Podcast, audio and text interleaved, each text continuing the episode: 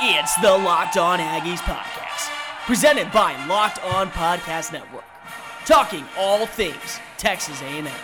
Now, here's your host, Cole Thompson. Howdy, everybody, and welcome back into another episode of Locked On Aggies, presented by the Locked On Podcast Network. Cole Thompson here in the driver's seat, talking all things Texas A&M. And guys, again, we're prepping along, going right through the list trying to find the biggest names in A&M history, putting them in a bracket because we all miss March Madness and deciphering who is the greatest Aggie player of all time. Now, before we begin, make sure you're following us on a couple of social media sites. First, at Locked On Aggies. Locked On Aggies is your number one source for all things Texas A&M content. You can check out all of our great audio work found at lockedonpodcast.com. And second, if you like the show and you like me and you like what I've been doing or what I haven't been doing, just give me a quick follow at Mr. Cole Thompson. I, I know that a lot of you are probably wondering, well, you're missing a third part of this story. Uh, no, I'm not. Unfortunately, due to some cutbacks that recently happened, due to some things that went on internally, uh, SI.com no longer will employ all Aggies. That is no longer going to happen, but we're still going to keep up with our coverage for Texas A&M right here on the Locked On Aggies podcast. So don't worry, all you gotta do is hit two like buttons instead of three. Simple. At Mr. Cole Thompson and at Locked On Aggies. Why don't we give you a recap of what went down yesterday to see how we got to our second round, our mixed tenders is how I want to call it. These are guys I think definitely have the proof. Maybe they don't always have the stat line, whether it be at the college level or the NFL level, but I think they've done enough. In our first matchup, we saw, of course, Von Miller get the giant victory over Asa Lacy, the pitcher for A&M right now. Second, Johnny Manziel clobbered, even though I made an argument against it, Alex Caruso, who now plays for the Los Angeles Lakers. And then in a closer matchup, Ross Stripling and Kevin Smith went at it. The cornerback from the 1980s, early 90s would get the victory over the LA Dodgers pitcher. And in a surprise upset, both DeAndre Jordan and Trayveon Williams had one stellar year. I had to always include what they've done at the next level. DeAndre Jordan is a proven veteran. Trayveon Williams barely played last year. I thought both were great but DeAndre Jordan gets the win. So, moving on into our first round bracket, you have Von Miller, Johnny Manziel, Kevin Smith, the three seed, and the number five seed, DeAndre Jordan, pulling the upset over Trayveon Williams. That was yesterday. Now, here's today. Eight new men enter the arena. Eight new people, I should say, because there are two females on this list. Eight new players enter the arena hoping to fight their way all the way to the national title game, which will be held at both Kyle Field and at Reed Arena, depending on how you want to put it. Yeah, that's right. We're going to just mix them all together and just have those be the locations. But coming in with the number one seed, Dat Nguyen. Number two, Myles Garrett. Number three, Acie Law. Number four, Aaron Glenn. Number five, Darren Lewis. Number six, Michael Wacha. Number seven, Jake Matthews. And number eight, and who we're going to start off with, John Kimbrough. So while we break this down about what Kimbrough means to Texas A&M and the 12th man, honestly, there's not a lot to really go off of because of it was the 1930s. It wasn't a it wasn't a big time. College football was kind of just getting its footing where a lot of fans started to really pick into the sport. They still were figuring out the mechanics of how the sport worked, but Kimbrough's a guy who definitely made his impact at A&M. I mean, you have to realize uh, he really was the leader of the 1939 national championship team, and that is the only A&M national championship. So he was the first Aggie to finish in the top five Heisman voting and did it back-to-back years. Like many players of this day, he played on both ways of the field. He was both a running back and he also was a safety. He intercepted six passes during that 1940 season as he would finish as the runner up in voting for the Heisman. He was also fifth in voting in 1939. Uh, he was a consensus All American both in 1939 and 1940. He rushed for 152 yards and two touchdowns in the Sugar Bowl against Tulane to lock up the undefeated season and be named national champions. He would go on to be the number two pick by the then Chicago Cardinals, who originally would become later on the St. Louis Rams, and also uh, Chicago also had another team that would become the Arizona Cardinals in the 1990 41 NFL draft. But he elected to serve in our armed forces instead. He joined the Army as a pilot for the Pacific during World War II, and eventually he would come home and play three seasons with the Los Angeles Dons in the All American Football Conference. This was again this was when there was the AFC and then there was the NFC, the NFL, the AFL and the NFL. So that's how this car started. Kimbrough found more of a name for himself as a movie star. He actually ended up going to Hollywood, starring in two movies before joining the Army. He briefly served as a Texas legislator from 1953 to 1955 before finally retiring and settling home as a rancher in his hometown of Haskell, Texas. There's a lot to like about Kimbrough as the one upset because of when you look at his history, he's a Heisman contender, he's an All American, he's done everything asked of him. He was a movie star. he was on the big screen. I mean, I mean, he was in the movie Lone Star Ranger. He was the star of that movie. So there's a lot to like about a movie star who makes their name in football. We've seen it before with guys like Burt Reynolds. Uh, you also got uh, Terry Crews, Dwayne The Rock Johnson. Kimbrough's kind of the, the pioneer for it. But it's hard to argue that Dat Nguyen is not the greatest A&M player in the history of college football, at least for the program, if not at least the greatest defender in Texas A&M history.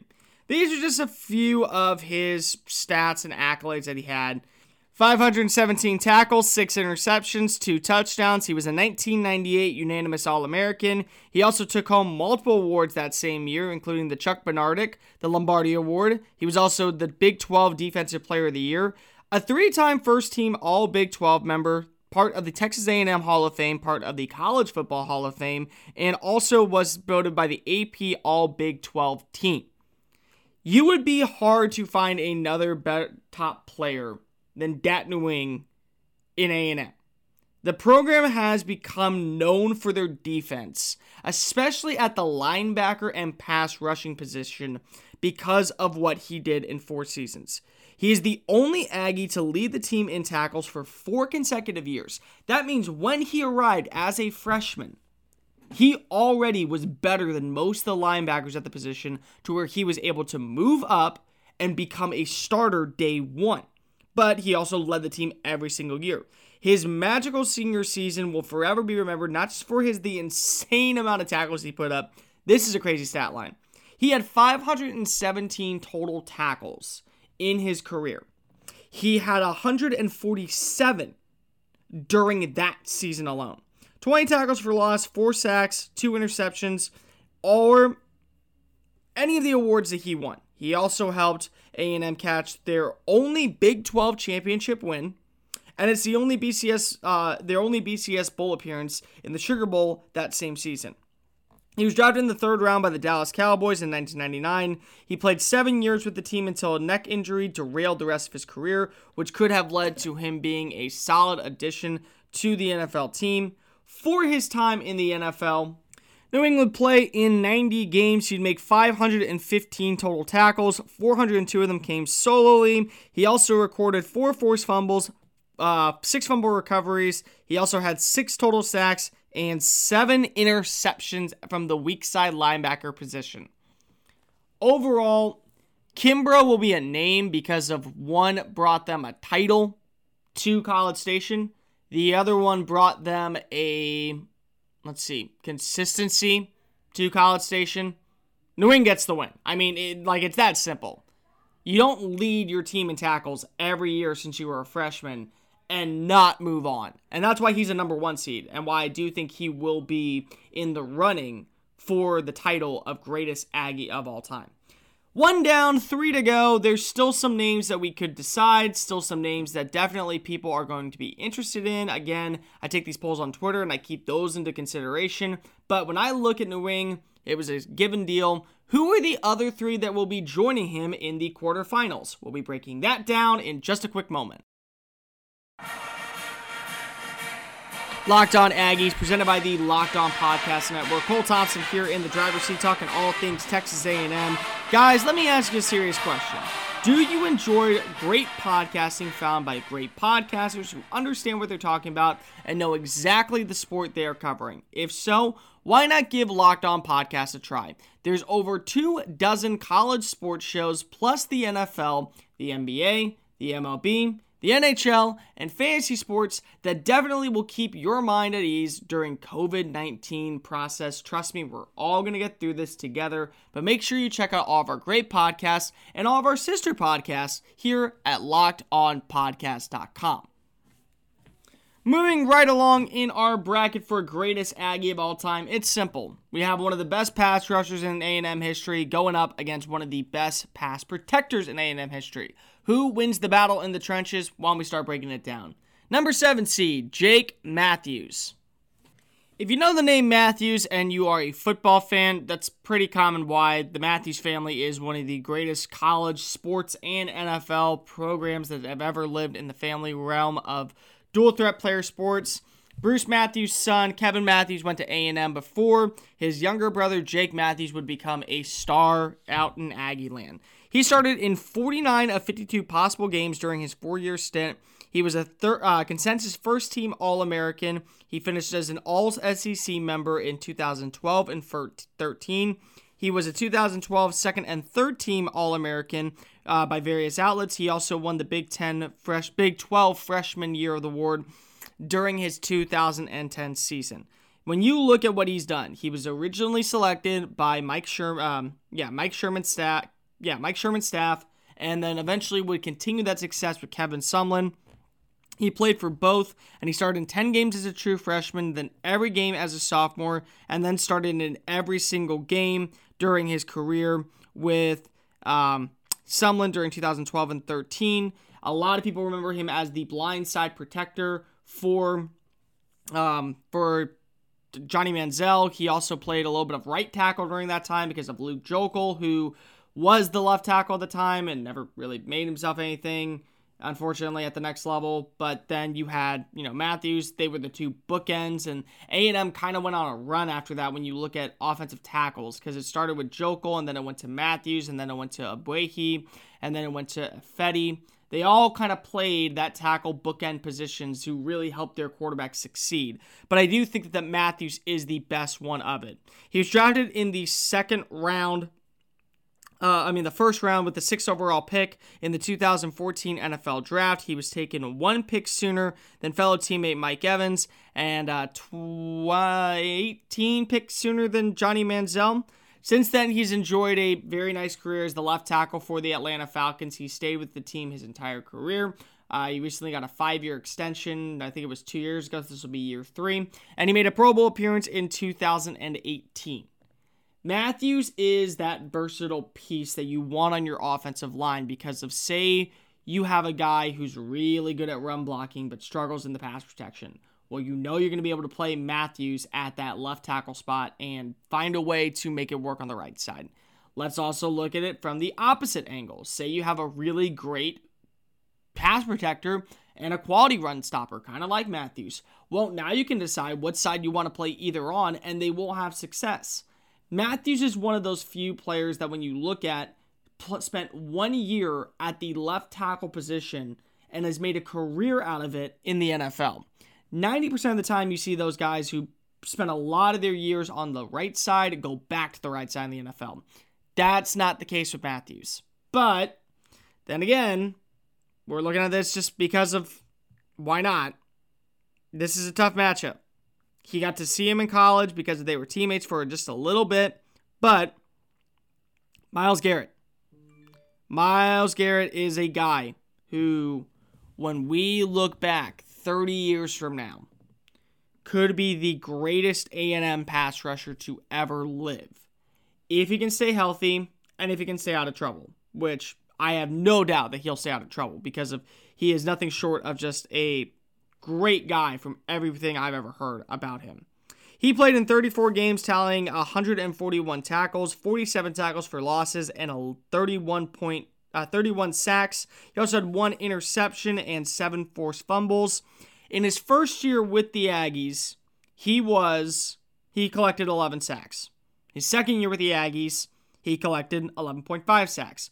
He actually took a step back his senior year, but his ability to disrupt the run made him easily the most terrifying defensive player we've seen since Jadeveon Clowney in that same draft as Matthews.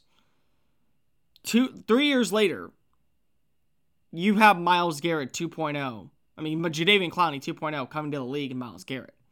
He was drafted with the first overall selection by the Cleveland Browns in 2017. He would also become the highest draft pick ever in Texas A&M history. Since then, he's had a pretty stellar career. Uh, and it would have been probably even better if it wasn't for an incident that hurt him earlier this offseason. He played in 37 games. He's made 35 starts. He has 104 tackles, 74 single tackles, 35 sacks, 30 tackles for losses. He also has six forced fumbles and one fumble recovery. He also made the Pro Bowl in 2018 and likely would have made it again in 2019 if not for the incident we're going to discuss right now. Unfortunately, there comes with now this negative light towards Garrett because of what happened late in November of last year. Garrett would strike quarterback Mason Rudolph of the Pittsburgh Steelers with his helmet after being told that he was called a racial slur. Everyone that I've spoken to since then has come out and said it doesn't seem like that is true. It doesn't seem like it's something that, you know, is very believable, but, you know, in the end, you know, it's it's a subject of race and it's a subject that is a problem in today's society. So that kind of gives him a red flag. Just just for me personally. But I look at the pass rushing ability that Garrett was able to produce at. I look at all the things that he was able to create for himself. Garrett wins. Jake Matthews, they both have one Pro Bowl under their year. Matthews is versatile, but he's also had some struggles in the NFL at times. You look at his sack numbers, they've gotten better every year, and they would have been, I think, higher than 13.5 this season if they would not have let him, if the suspension would not have cost Garrett the rest of the season. So Garrett moves on with Nguyen. Those are our two front runners. Who are going to be our back two that make it into the quarterfinals? We'll break those down in just a quick moment. Locked On Aggies, presented by the Locked On Podcast Network. Cole Thompson here in the driver's seat, talking all things Texas A&M. Guys, make sure you're following us on social media at Mr. Cole Thompson and at Locked On Aggies. Both of our sites will definitely do our power to give you the best quality content surrounding everything Texas A&M. So go give us a listen at LockedOnPodcast.com. Moving right along, we're continuing our bracket busters. We already know that Dat Nguyen and, of course, Myles Garrett will be going to the quarterfinals, but who will be joining them? I take a look at two different players, both having success at A&M, both having success at their professional levels. Why don't we start with the number six seed, and it's Michael Wacha. Michael Wacha was an enrollee at A&M where he played three years under college baseball under Rob Childress. At this point, he stood six foot five tall, weighing 180 pounds and his fastball could reach at least at a two seam at 84 miles an hour, but his four seamer could reach 88 miles an hour. During his freshman campaign, he made 10 starts and 25 total appearances, posting a 2.90 ERA and a 9 2 record. Wacha also registered 97 strikeouts and 22 walks in 105 and a third innings pitched. His nine wins ranked fifth, and his 2 9 ERA ranked sixth in the Big 12 Conference. During his sophomore year, Wacha posted a 9 4 record in 16 starts with 123 strikeouts, just 20 walks, and a 2.29 ERA. And later on that same year, he would go ahead and lead A&M with Rob Childress' roster to their first College World Series appearance of their two in the 2010 decade. He would be drafted in the first round of the 2000 MLB draft, originally supposed to go to the Los Angeles Angels, but when Albert Pujols signed a deal to go out to LA, that pick was given to the St. Louis Cardinals, where he would spend, uh, I believe it was six years with the team. Most people remember him for his heroics in the 2013 NLDS and NLCS playoffs when you see what he was able to do. In the elimination game against Pittsburgh, he went seven and a third innings of work. He allowed one hit, which was a home run, and two walks. Due to back to back one hit performances to close out the year, Matheny would name him the game two starter in the NLCS. In that game, he outdueled Clayton Kershaw, going six and two thirds innings in a 1 0 victory. Uh, it would be just his 11th start in his career, which would mean he would join Bob Gibson as the only pitcher in franchise history to strike out at least eight batters while yielding one or no runs in consecutive postseason appearances. But it was his game six, nine, nothing victory because the offense that ended up having him become a household name. Uh, he would go seven innings, allowing just two hits. He won uh, both of his starts and held the bat the Dodgers batting average to a 1.49. Um, two walks and 13 strikeouts and 13 scoreless innings. He was earned and named the NLCS MVP. Of course, we know how that story ends. Boston would defeat the uh, Cardinals that year. He then play for the team from 2014 to 2019. He was an All Star in 2015. And then he signed a one year deal to join the New York Mets last offseason. So, whenever baseball returns, we will see him in his new environment. Coming in at the number three seed, Acie Law. Nicknamed Captain Clutch for his ability to take over a game late, Law was best known for the uh, for what fans called the shot in Reed Arena on March 1st, 2006, but we'll talk a little bit about that a little bit later. He would come from Kimball High School during his first year with A&M. He started in 12 of 27 games, including 10 of the last 11. Uh, he averaged 3.9 assists per game, and he led all freshmen in conference. He scored 7.5 points per game in the final 10 games of the season. He was aver- averaging double-digit points. Following the 2003-2004 season, Melvin Watkins was replaced by Billy Gillispie out of UTEP everything kind of paid off for Law to be able to stay with the program. The team improved from 7 and 21 to 21 and 10, winning half of their conference games. Law started in 30 games, earning a spot in the Big 12's All Improved team and was an honorable mention of Big 12 honors. He made 49.3% of his shots from his field, 38.4% of his shots from behind the arc, and converted 71.6 of his free throws. Uh, he also had a team best 153 assists, but it was his junior year that everything kind of really started clicking for him. He was one of only four players in A&M history to reach the 1,000 career points record with 300 assists and 100 steals. He led the team in scoring, averaging 16.1 points per game and 17.3 points per game in Big 12 play. Uh, everyone knows, of course, the buzzer. He was able to get that game-winning three against uh, Texas. Uh, Texas. Uh, inside of Reed Arena to give them a 46-43 victory. He was named the Big 12 Player of the Week. He also helped Texas A&M defeat Kansas in Allen Fieldhouse on February 3rd, 2007. That was a feat that had never been done before by A&M. Due to his contributions to the program, his jersey was hung uh, up in the rafters of Arena Arena. He's the first Aggie in any sport to have his number not technically retired, but it is to be remembered honorably. He was drafted with the 11th overall pick in the 2007 NBA draft by the Atlanta Hawks. Uh, he was later traded in 2009 to the Golden State Warriors. Later that year, he would be traded to the Charlotte Bobcats, then traded along to the Chicago Bulls, then traded along to Memphis before returning to Golden State for his final two years of his career. He then would play a little bit over in Europe.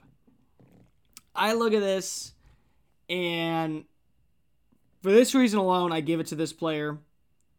Michael Wacha's jersey number is not hanging at Bluebell Park. It's not. Acie's Laws is. So for that reason alone, Acie Law gets the win. Last one we're going to go break down. We have two final numbers for it.